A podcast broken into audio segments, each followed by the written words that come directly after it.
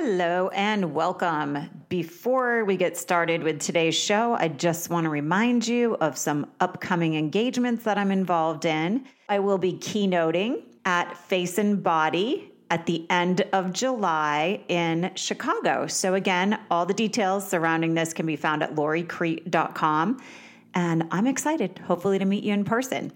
I'm also excited to share today's episode with you. I was given the opportunity to chat with a beauty icon, and her name is Suzi Weiss-Fischmann, and she was one of the co-founders of O P I Nail Polish. Her title was O P I Executive Vice President and Artistic Director. Suzi has written a book called I'm Not Really a Waitress, which happens to be my favorite O P I color. And if you're anything like me, I bet you right now you can think of your favorite O P I color. So talking to her about how she started the company up until she sold it, and rumor has it they sold in the billions to Coty, she shares with you how this all rolled out. And she shares in a very, very inspirational way. And her goal now, she said she's in semi-retirement, is just to inspire women. And she's agreed to come teach a branding and marketing class inside the Beauty Biz Club. So excited about that. Anyway, stay tuned. Enjoy the show today. I know you're going to leave this episode feeling like you can go conquer the beauty biz world. So enjoy. Thank you guys for tuning in.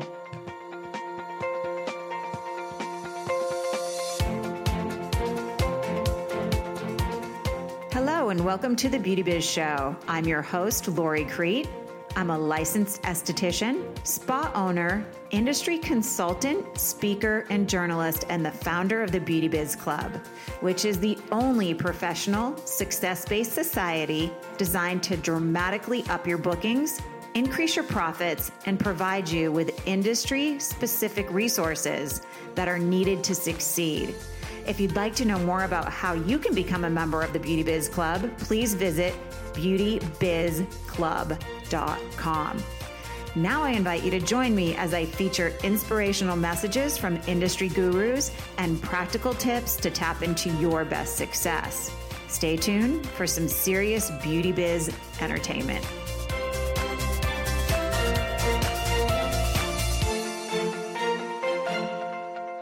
Hello, everybody. It's Lori Crete here, and I want to welcome you to the Beauty Biz Show. Today, my guest is Suzi Weiss-Fischmann, and she was the Executive Vice President and Artistic Director. Is that correct, Suzi? Yes, that is correct. Are you still involved with the company? Yes, I'm still involved. I'm uh, a consultant now and um, brand ambassador for O P I. You know, it's like uh, my child. You can never let go. Oh, my goodness. Well, I can't believe that we have never met in person, because when I've heard your name forever, you know, I owned a spa in Encino, and I feel like it was two degrees of separation. People were always saying, my friend Suzi, my friend Suzi.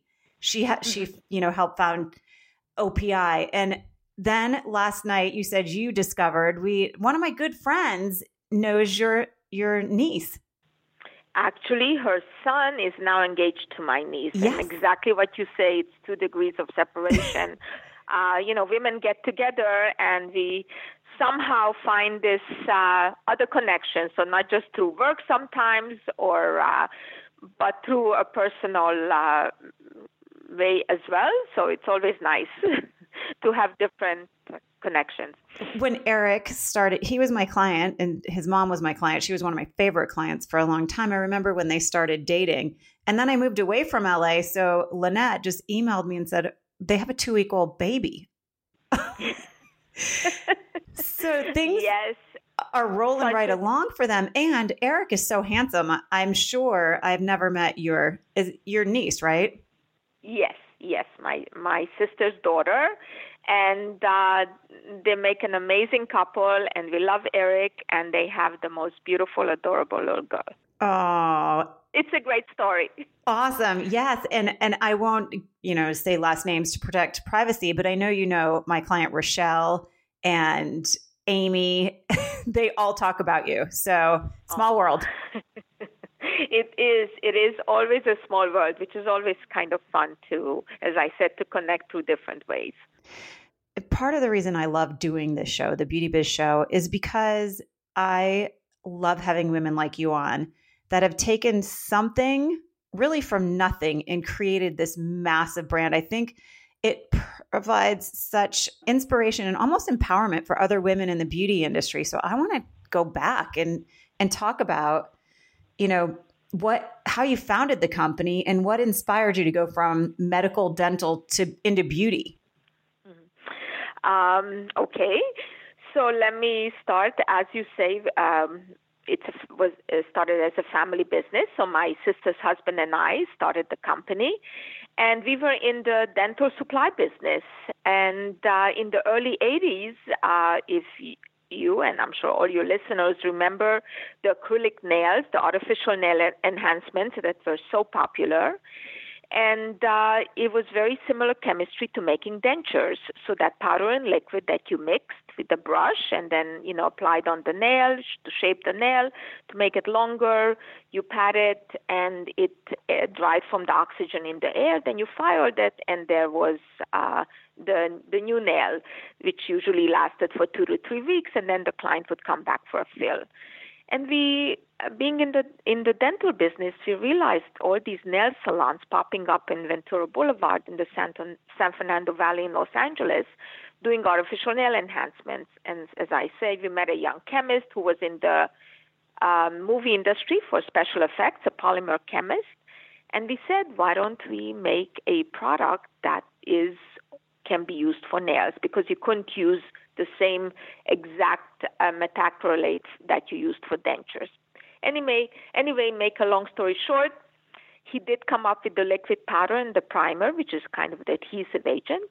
And we put a rubber band on it, called it the Rubber Band Special. And I went up and down Ventura Boulevard, dropping off the Rubber Band Special to nail technicians, asking them to please try it. And then I'll be back in two weeks to get their opinion and see how you, how they liked it. I have a question. That's exactly how it happened. you know, I, I'm curious because you say it's different conversations with different people. This chemist, was it just you were at dinner one night and ran into this person, or were you out searching for somebody to help you bring this to life? So also uh, for the movies, for special effects, they would come to the dental supply business to, to buy certain products that they used. And that's how we met him. Again, one of those, uh, you know, you meet somebody and you strike up a conversation and things happen. And I'm sure it happened to you. And for me, many times, that's how things happen in life. Just kind of least expected.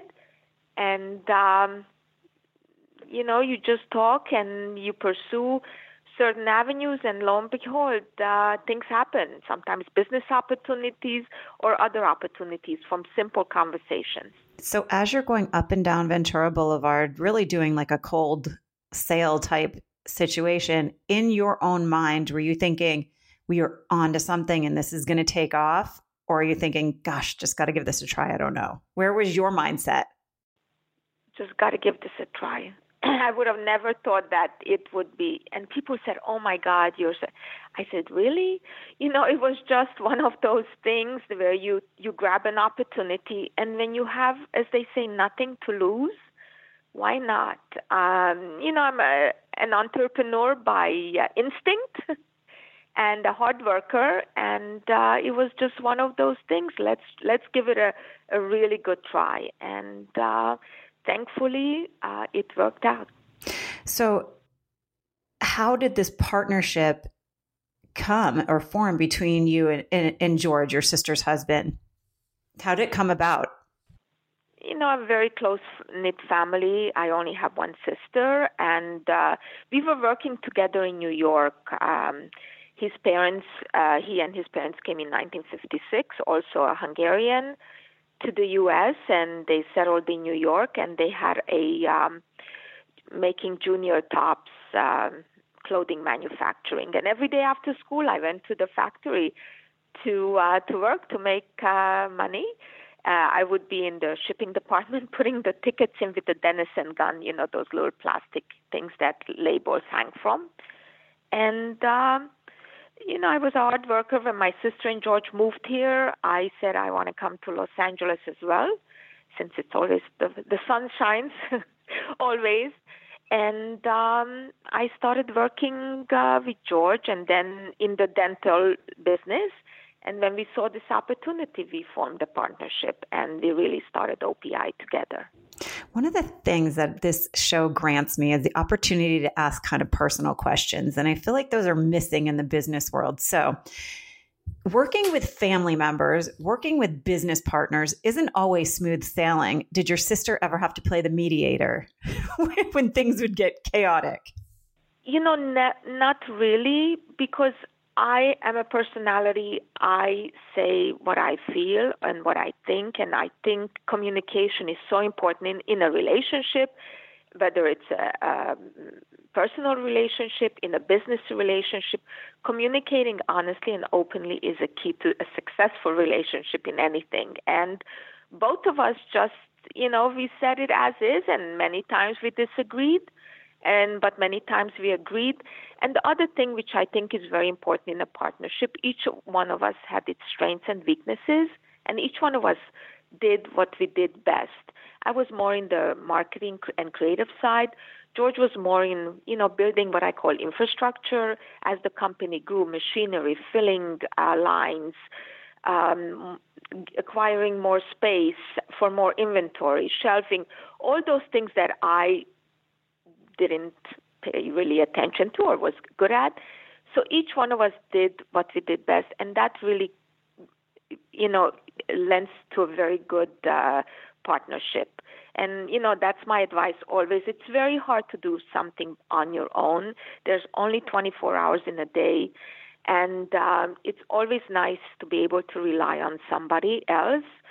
That, um, but again, it's very important that each one does their own, and then we would discuss it, you know, usually every day, once a week, whatever works for, for the specific, uh, you know, partnership. But I think it's very important. I'm curious, when you were going door to door, basically on Ventura Boulevard, and I can totally visualize this because that's where my spa was for seventeen years. So you drop it off, you get people to try it. And when you went back a few weeks later, was it an overwhelmingly positive response, or did you still have to step into sales mode? Very much a positive response. Again, totally unexpected. People said, where can we buy it? The nice thing with it, the powder was so fine that there wasn't too much filing to do. There was just enough time before the product got hard for it to be, to shape it in, you know, to give it a nice shape. So everything that made it easy for the nail technician, because I always said her uh, time is money when you're providing a service. So it's very important for the product to work very efficiently, because uh, that's how, you know, when her next client was there, she doesn't want her to wait um, when her appointment is, because she didn't finish the client before. So it's very important for the products uh, to perform well, and O P I did. And people said, where can we buy it? And I'm like, oh my goodness, now what do we do? So I was never a big nails girl because I grew up in Vermont and we didn't even have a manicurist there. So I'm curious, was your product just something that made a technique much more convenient? Is that what you were replacing? Something that just needed to be updated? Or was it one of a kind? There were other products in on the market, but as I said, it just made it easier okay. for the nail technician to work. And I think she recognizes, don't forget, the nail is such a small, I, I always say it's the world's smallest canvas. And it's such a small area to work. It's very important to be efficient and to be, you know, for the product to flow, for not to have too much filing. And she noticed that it made a difference for her to want to say, wow, this would be a better product for me to use on my clients. Was there a mistake you made in the beginning, looking back now, where you'd go, oh gosh, if I only would have known? Or do you just consider them all building blocks that took you to the next level, the, the things that maybe popped up you didn't expect? There were small mistakes, but each one kind of, you know, learning mistakes. Of course, what did I know? How to fill more efficiently, how to label more efficiently, how to buy more efficiently. All those things that, you know, in the beginning, you don't know. There was one big mistake, but the company was already more um, established. Uh, established, exactly. So when we came out, I'm sure if some, you read the book, uh, the lipstick debacle, everybody in those days was matching lip and nails. we said, why not expand the brand into lipstick? You know, again, a great learning opportunity when you want to uh, get into something else. Make sure that you learn enough about the product. And also timing of the year is very important when you launch. So we didn't know that it was the summer.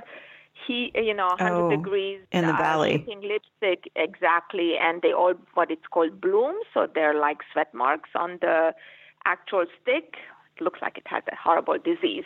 Anyway, a million lipsticks later that were uh, thrown out, we learned our lesson. The good thing was, even though financially it hurt, but O P I was so well established that we just said, let's move on and um, work even smarter and harder on what we knew best, which was nails. And then we got into pedicure products because, again, pedicures were growing in the salon business, and we wanted to make sure we had the products. Um, I remember in the, when I started, pedicures were only for kind of somebody who was at the higher socioeconomic levels, but then manicures and pedicures became almost like oral hygiene. It was affordable. It was that affordable luxury for everyone. And um, we grew, you know, we got into pedicure products as well. So when you first went from the nail product that you were using to incorporating polish into your offerings and into your brand, did you come out with the original thirty right away, or was it just one or two and you go, let's see if this sticks? No, original thirty, thirty nail shades. And that, you know, it, because you need a line, kind of a, uh, a palette to launch. And we were also the first ones to do a color chart, because we wanted the consumer to take something home that she can look at, enjoy the fun names, and uh, get to know the brand better. So when she went for her next service, she would be asking for the color by name. What was the, I have to tell you something that happened to me yesterday in a second, but what was the color chart? Tell me how you rolled that out and how it, it actually helped the practitioner probably with retail sales. It helped uh, absolutely, because when somebody bought one color, they would give a color chart with it. And it's nice to have something to take home where the color and the names were there. So as I said, the key was for uh, O P I, in order for O P I to grow in the consumer eyes, we wanted the consumer to ask for O P I by name when she went into the salon. So uh, the color chart really helped to uh, to establish that. Was it just like a piece of paper they took home? It was like a two, little booklet uh-huh. where there was a little O P I story, and then there were little bars, and it said, and also it always said that it was a cream color, a shimmer, a pearl, whatever the specific color. It made note of that so that the consumer really knew what Uh, or, you know, what the shade was exactly like. So you feel like that simple little handout really helped it become a household name? That was one of the things for sure. Of course, the fun names, the destination collections. We really rebranded the professional nail polish category and made it more aspirational, fun, sexy. It was just a color and a number before that uh, in the in the professional world, in the salon uh, uh, industry, and we really elevated the, the entire brand to another level. I have to tell you, you were the one that actually named the polishes, right? I'm one of them. There's actually, there were six of us who kind of the naming committee, and we would come up with the names each time we uh, started with the destination collection. So we took the consumer traveling the world. Well, you want to hear something really funny is I used to be a flight attendant, and there's something like this psychological connection when you see a name that resonates with you, even if it's on a beauty product, because I, for years, only wore I'm Not Really a Waitress on my toes because it, I related to that being a flight attendant. Right. That's so funny. Oh my God. I remember when I first introduced the, uh, the color, it was from the Hollywood collection, and I went to New York and introduced it to the beauty editors. And then on the way home, I gave the nail color to the flight attendants, and they said, can you make a color? I'm not really a flight attendant. So that's funny that you say that. That's, I wore it for years, and now I'm probably saying it wrong, but this has been my favorite for the last ten years. Is it Malaga wine? Malaga wine, yes. Yes. Okay, that's my new favorite. And I went, this is what I was going to tell you before. Yesterday I went into, and for some reason, I go get pedicures, but I still always stop. I'm a very loyal fan of O P I. I stop at the O P I nail polish and I always look at them. And yesterday I'm like, wait a second, they now have numbers on them. And I was so bummed because I like looking at the names, but then I lifted them up and they still have the name on the bottom, but now they are kind of attaching a number as well. That those, I think the salons do that just so that they know it's easier for ordering purposes. Sometimes they have their own systems, but maybe on the Infinite Shine, which is our uh, other uh, nail polish, a l- longer stay, maybe on there, there is a number. Yeah, it was both. And I think it was Rite Aid that I was in. But um, back to naming, you have a committee of six, and this is kind of my dream job. I also had a beauty editor on that named the lipsticks for Mac, and I was so intrigued by what she got to do. So you put together this committee. Do you guys sit around a table and do it, or people in their sleep wake up and go, wait, I thought of a great name last night? No, no. So we always knew the, the the destination, location, or if we did a collaboration with a movie or a uh, an artist. And then we would go to the conference room, and usually it takes for a collection to name twelve shades was about six to eight hours. And there was always food that was representative of the specific city. And we would just really have fun. It was hilarious. And we would just throw out names, and definitely a democratic process. And um, we would vote on it. And uh, then by the time the day was finished, we had twelve shade names. I love it. So uh, this is another question that I want to ask you, because I really don't feel like people understand how many opportunities there are in the beauty industry. I love the fact that you talk about these movie collaborations. And one of them that I read about was Legally Blonde. Was that your first movie collab? And how do you, I know you said people would come into your facility from the movie sets, but tell me how that all rolled out and found its place in, in your nail polish world. So the first movie, you're absolutely correct, was Legally Blonde that we collaborated with, because, of course, there was a nail salon scene and it was so prominent in the movie.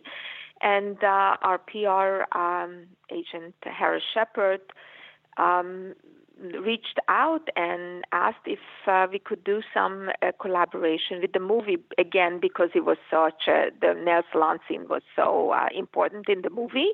And they said yes.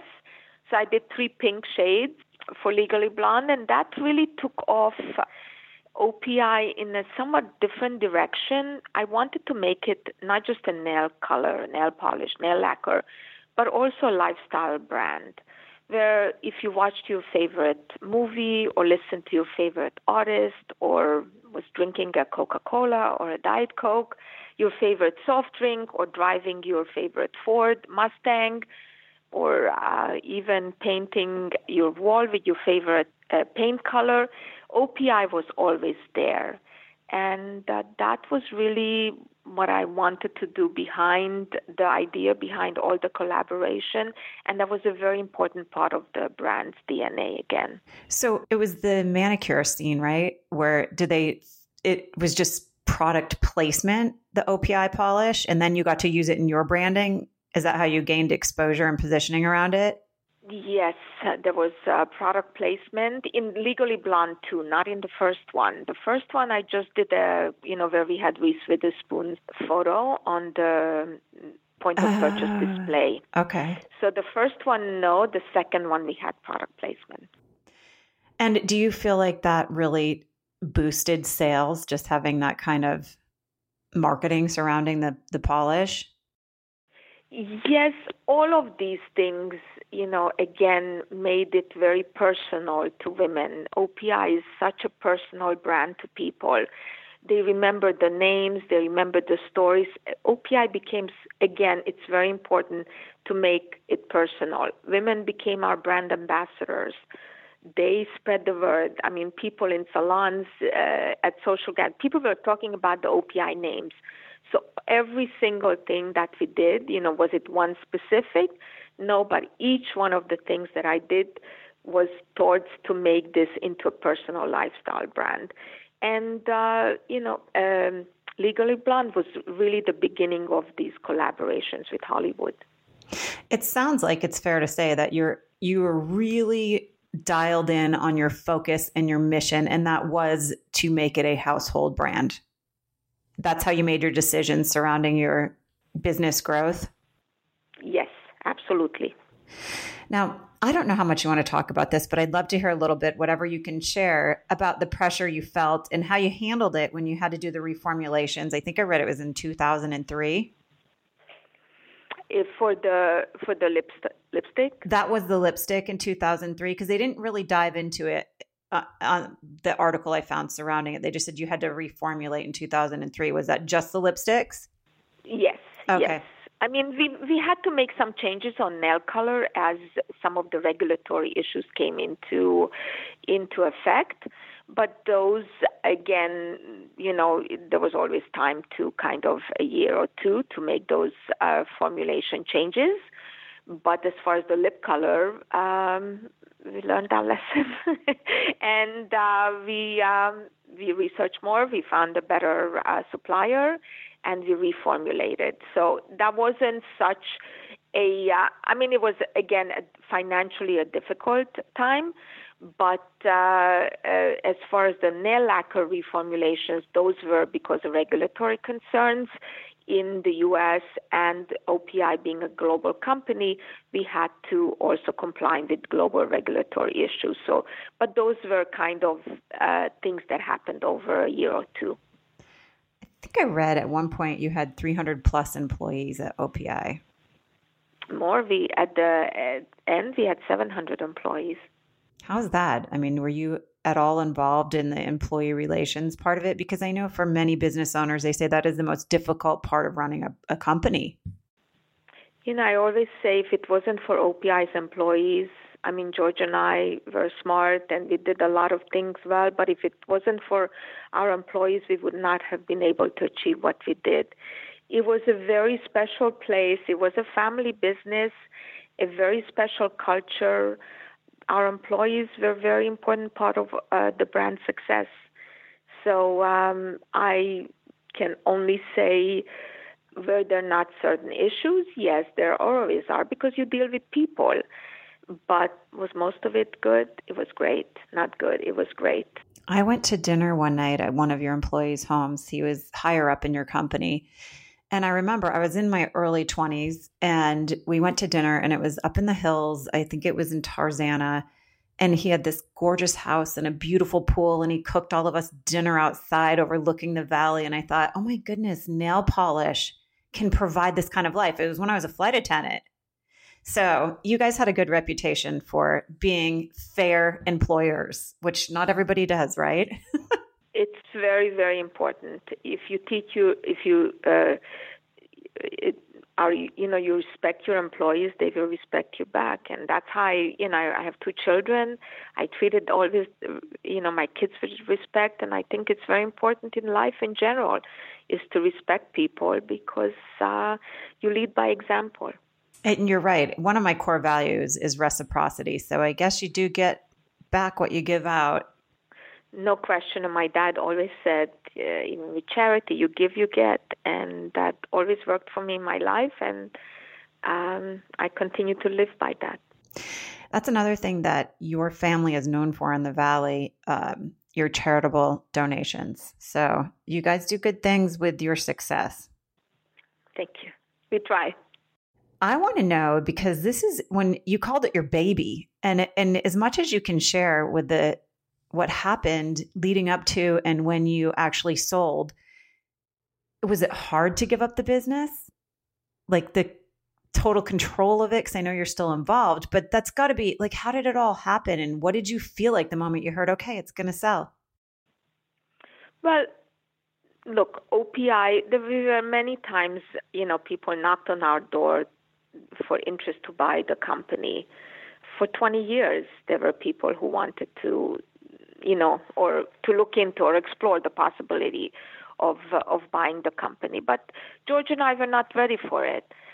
And the company was growing, growing. Um, and, you know, at a certain point, you look at things and you take it, the company, to the level that you possibly can.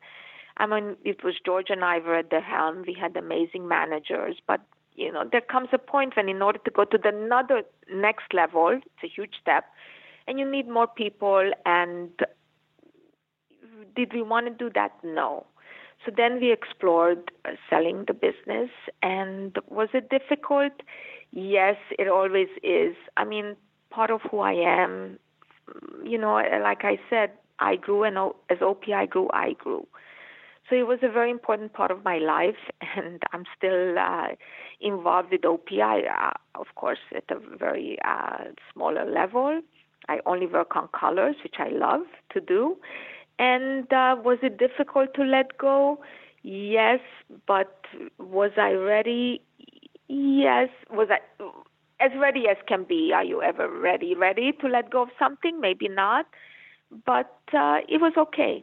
It was okay. Uh, the people that uh, bought O P I, Cody Corporation, were very respectful, and it was a very good transition. I loved when I, well, first of all, how does it feel to be named by Forbes magazine the first lady of nails? I was reading an article and I thought, well, that's an honor of a title. Yeah, it's like, wow, really? So I was reading in there that you never even really felt that successful, but your first big splurge was a trip to Maui. Yeah. With the kids, yes, we, oh my God, it was so good. We stayed at the Grand Wailea at that time and all those amazing slides. It was just, a, I mean, I still love Hawaii. I think it's such a magical place. And that was the the place we went. I was never one of those, uh, pe- you know, people who woke up and I said, oh my God, I'm so successful. Because my thing was, if I did a, you know, good, good collection, what was I going to do next? How was I going to anniversary what I did before?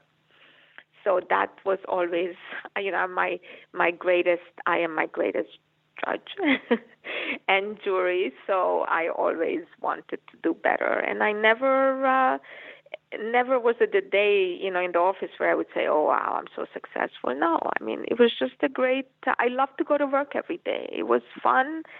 Uh, you know, I have some a sense of humor and work with great people. And uh, it was just an amazing ride. Well, I want to talk a little bit about your latest project, which is your book, I'm Not Really a Waitress. I love that you named it that. I think it's hysterical and very fitting, right? Yes.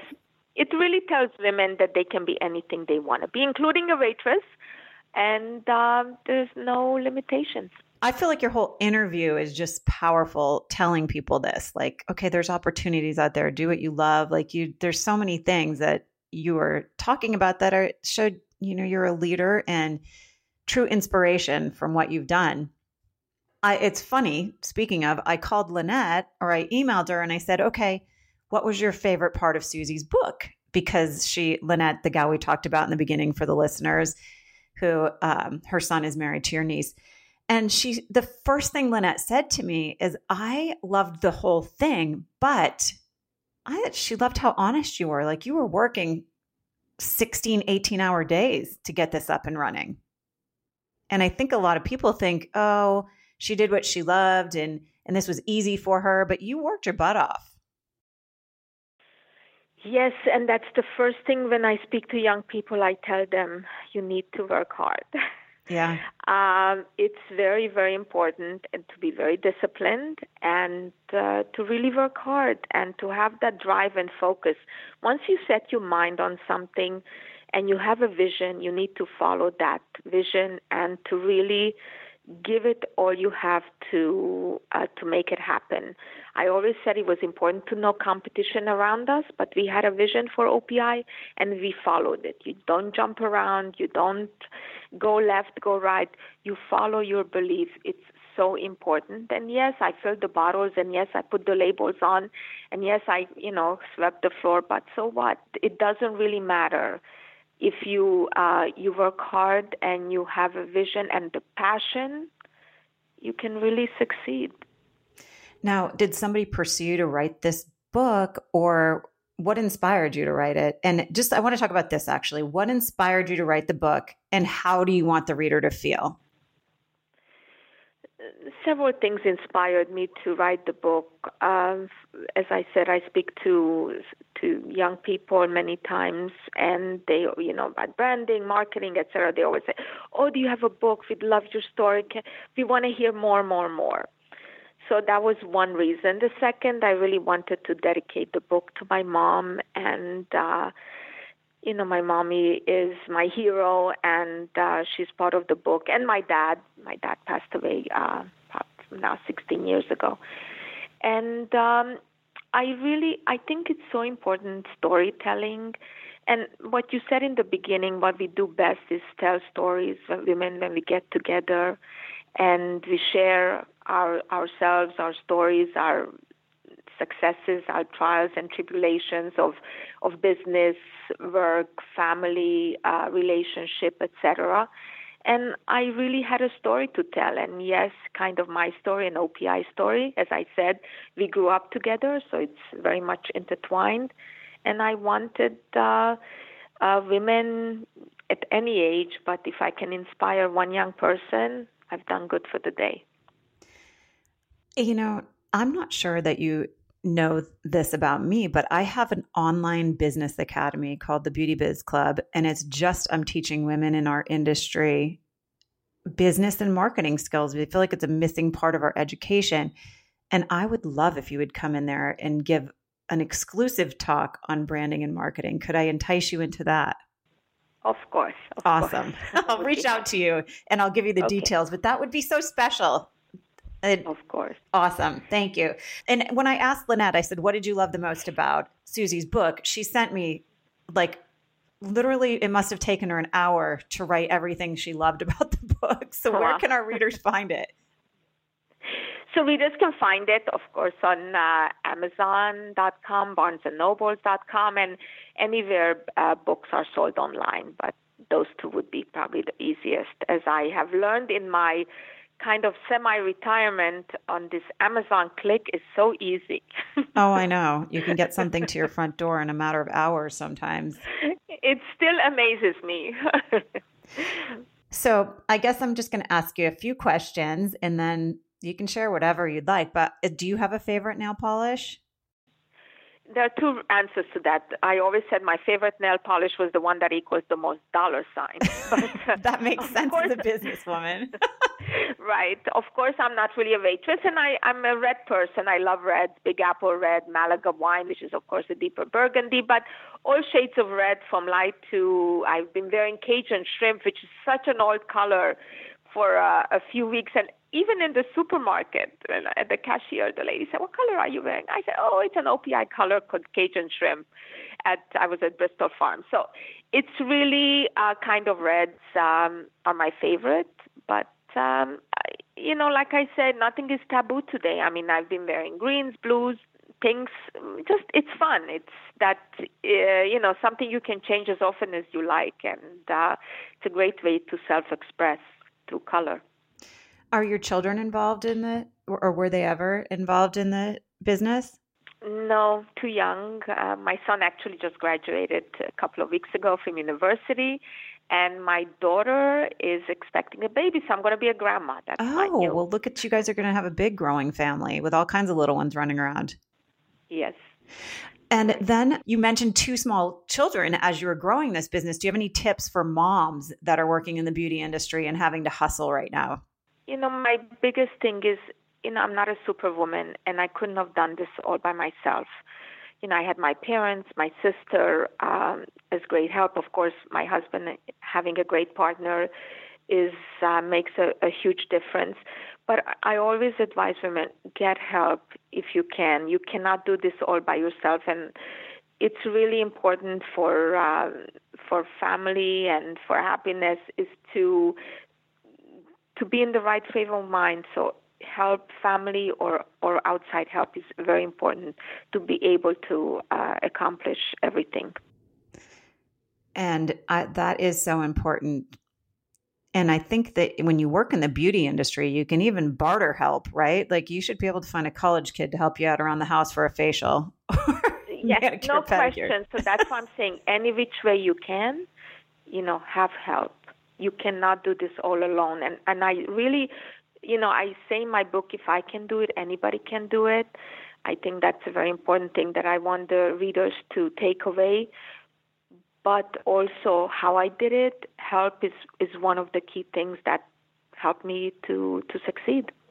What was your education? And did you go to college? If so, what did you study? I went, yes, I studied biology, but um, not. But I think I'm much more of an entrepreneur spirit. I only did that because I thought I would work in a lab because it was popular then and be able to make a living. Um, so um, I think I always had a good sense for certain things. And the one thing that I have is, is discipline and hard work and passion. I'm extremely, you know, when I when I go after something, I'm really, really go after it. Driven in the right direction. I like it. Very much, very much driven. So let's give your book a shout out before we wrap things up today. I'm Not Really a Waitress, available on Amazon. Yes. And yes, anywhere else you. you can buy books. And then anything else you want to share with the listener? Like I said, if I can do it, anybody can. And, um, you know, I hope uh, people will enjoy reading my book.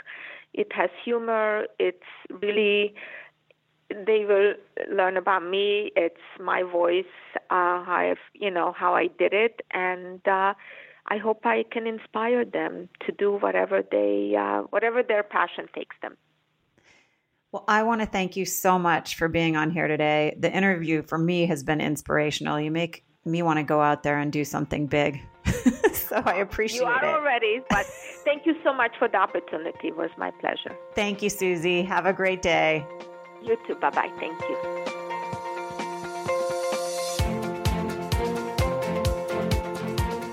Thanks for tuning into the Beauty Biz Show. I hope this episode leaves you feeling inspired to build the beauty biz of your dreams. If you'd like to know more about how you can become a member of the Beauty Biz Club, the only professional success-based society designed to fuel your success by providing you with the ongoing resources that are needed to excel in the beauty industry, please visit Beauty Biz Club dot com. Again, that's Beauty Biz Club dot com. Also, if you'd like a copy of my free report, Top ten Secrets of Successful Beauty Biz Practitioners, please visit lori crete dot com.